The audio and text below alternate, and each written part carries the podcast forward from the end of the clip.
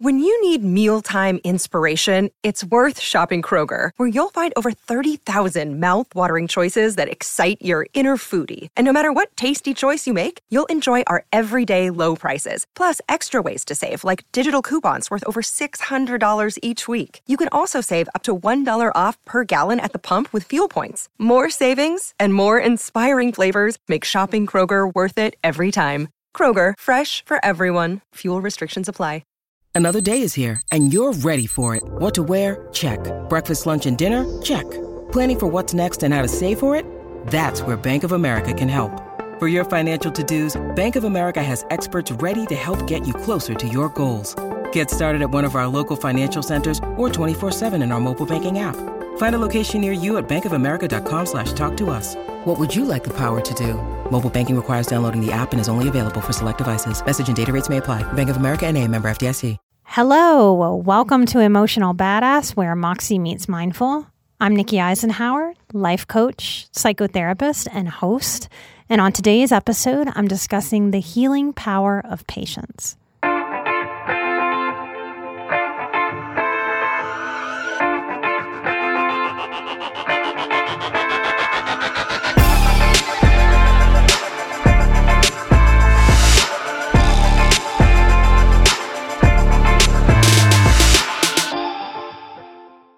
Patience is defined as the capacity to accept or tolerate delay, trouble, or suffering without getting angry or upset.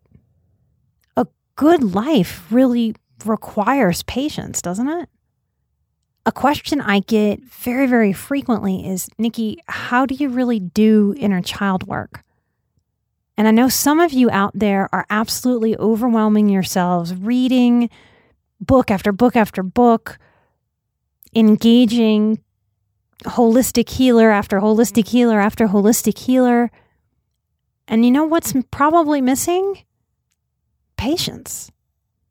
Psychotherapy, mental health as a field, in my opinion, has really missed the importance of patience in all recovery work. How do you really do self love without self patience? How do you have a spiritual practice without patience? Can someone be kind without being patient? These are questions you might want to just sit with. You might want to take out a journal and see where these questions take you. But where and how do we learn patience if we were raised by the impatient? Now, I've never really met somebody that I thought was pretty dysfunctional and thought they're dysfunctional and patient. And patience usually goes with dysfunction like peanut butter and jelly. And this may be one of those things that we never ever name out loud with a therapist because it's hard to see how impatience might affect us over the course of a lifetime. We're also living in a modern society where things are on demand. That's the phrase, right? On demand. Think about that phrase. I don't know that it's good for a human's ego to be able to have so much on demand. We're delaying gratification less and less. Those of you who are at least 35, do you remember looking forward to movies the way that I do? We're just not practicing waiting for things like we used to.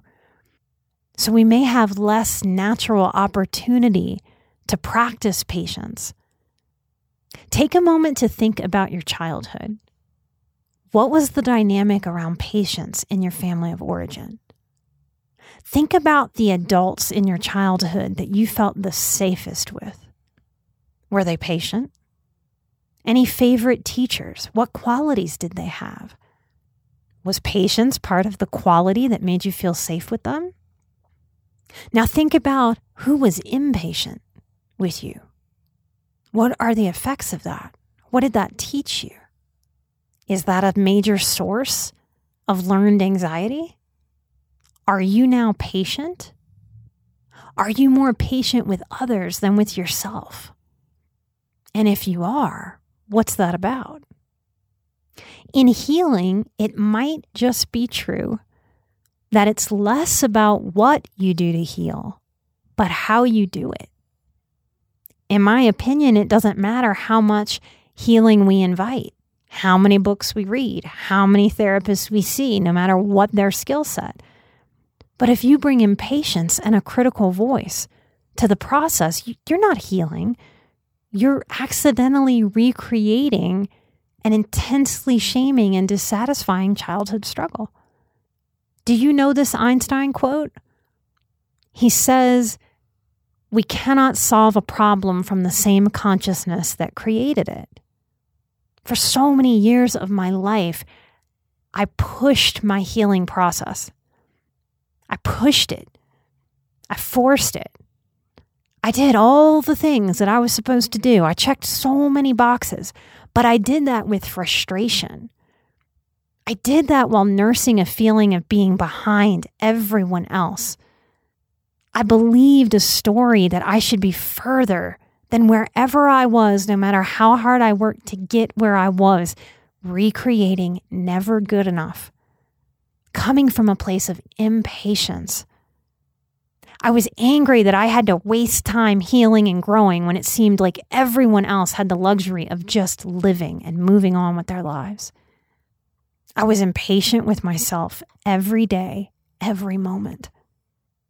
I gave myself a constant self message of, you aren't where you're supposed to be. Get to where you are supposed to go and get there yesterday. It was a pressure. It's a shaming and it's unkind. And here's the doozy it's completely lacking in empathy. And how could that be? I'm an empath. I'm a super empathic person. And that's where the codependency gets us that even while I could practice immense patience with children or other people or friends, I didn't seem to know that I was a really good recipient for that patience. I needed it. I was starving for it. If patience is an emotional nutrient, I was starved. I could not heal myself using the same energies that I learned from a dysfunctional family. Dysfunctional families that stay super dysfunctional, they tend to have low maturity. And low maturity means low empathy. This is how we can learn to be low empathy with ourselves, even while being high empathy people. So, what do you think after hearing me say this? Have you been trying to heal yourself through the same energy of the very traumas and neglects that you're trying to heal? Have you been feeling like you're spinning your wheels or running in place? Is this why? Those of you who struggle on and off with suicidal thoughts, consider how patience plays in. If I'm not a safe place for myself to fall, if I'm giving myself a constant message of not good enough, and if life throws me some extra waves of stress, if I'm not patient with myself, with the process of life, with the things that we just have to wade through that life throws us that we didn't plan for, we didn't expect, if I don't know how to be patient with myself, where the hell is myself going to go? Myself is going to want to run away from myself if I'm not a safe place for me to fall. And for many of us, that equals suicidal thoughts. So some of you are listening to this, maybe connecting some dots. What if patience is the key to no longer having those thoughts?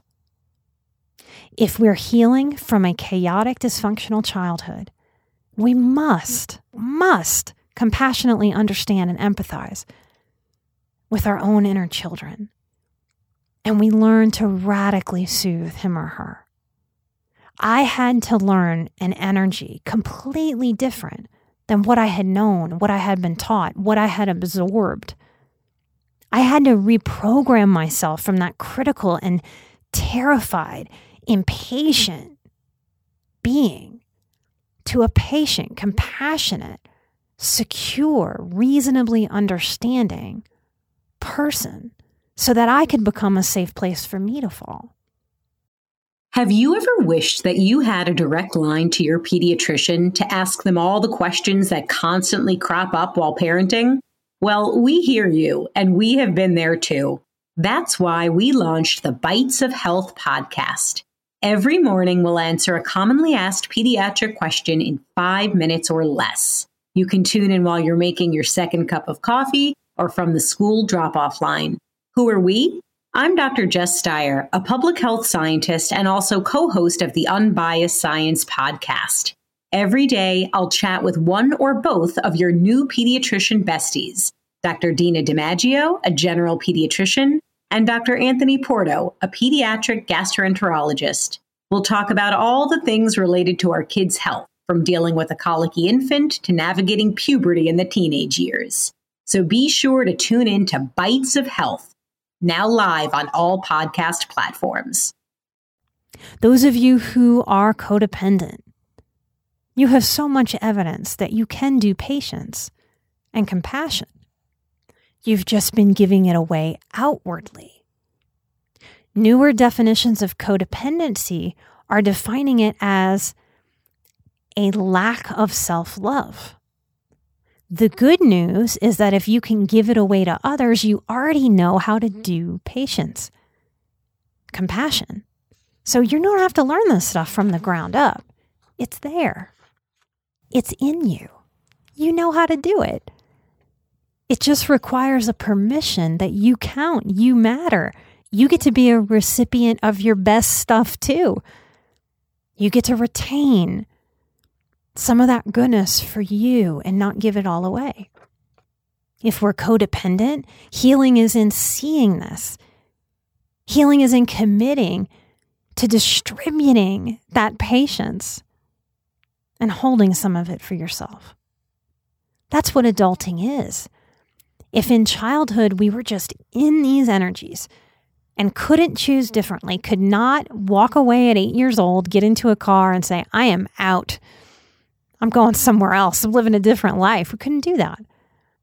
But in adulthood, we can take the reins because we are going to be developing all the days of our lives as seekers. So, your childhood development, whatever happened there, happened there.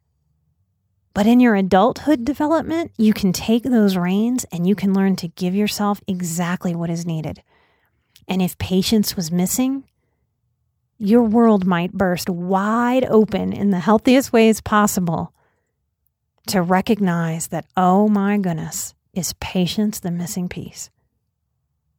Deep people yearn for a closeness, a safety and intimacy with others, right?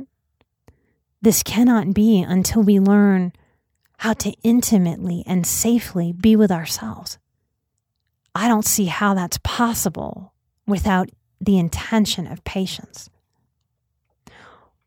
Once we invite patience for ourselves inwardly, it also gets so much easier to be patient for the very things, our pet peeves. So, this is a beautiful process to invite for yourself and for everyone in your world. It makes the giving that we will give more pure instead of coming from a depleted place, instead of our inner child being pissed off that he or she can watch us give mm-hmm. goodness and patience and kindness and compassion and care away when we retain some of it for ourselves. I am so grateful that I was born into this life with a mm-hmm. spirit that inspired me to mm-hmm. seek. It's helped me find a deep peace and happiness and security. And when I look back at my childhood, when I really picture that sweet little girl that I was, and I know you were a sweet little girl or a sweet little boy too. We all deserve patience.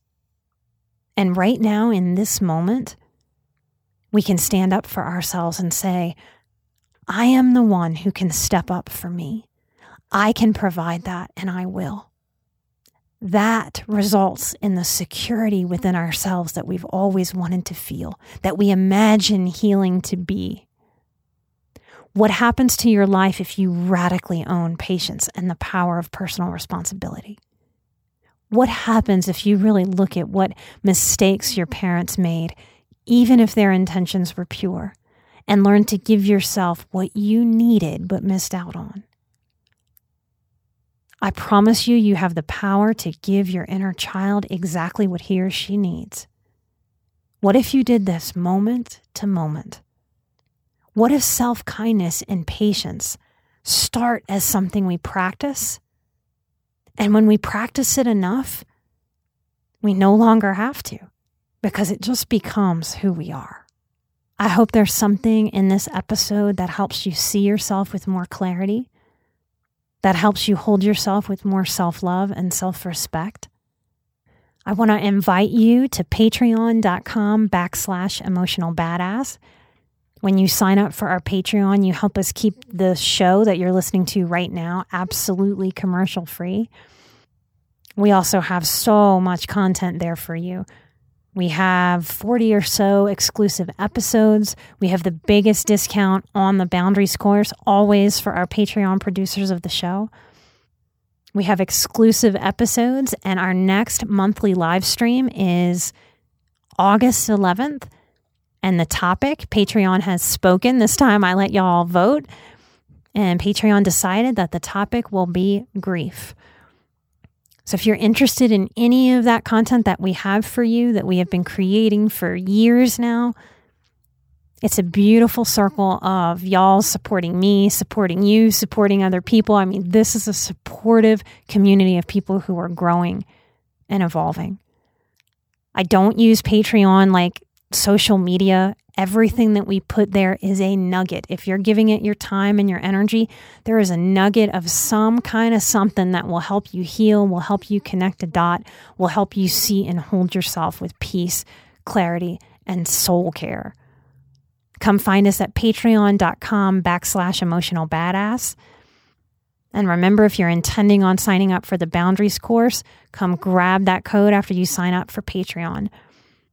One of the things that you get when you are a Patreon producer of the show is you get a shout out.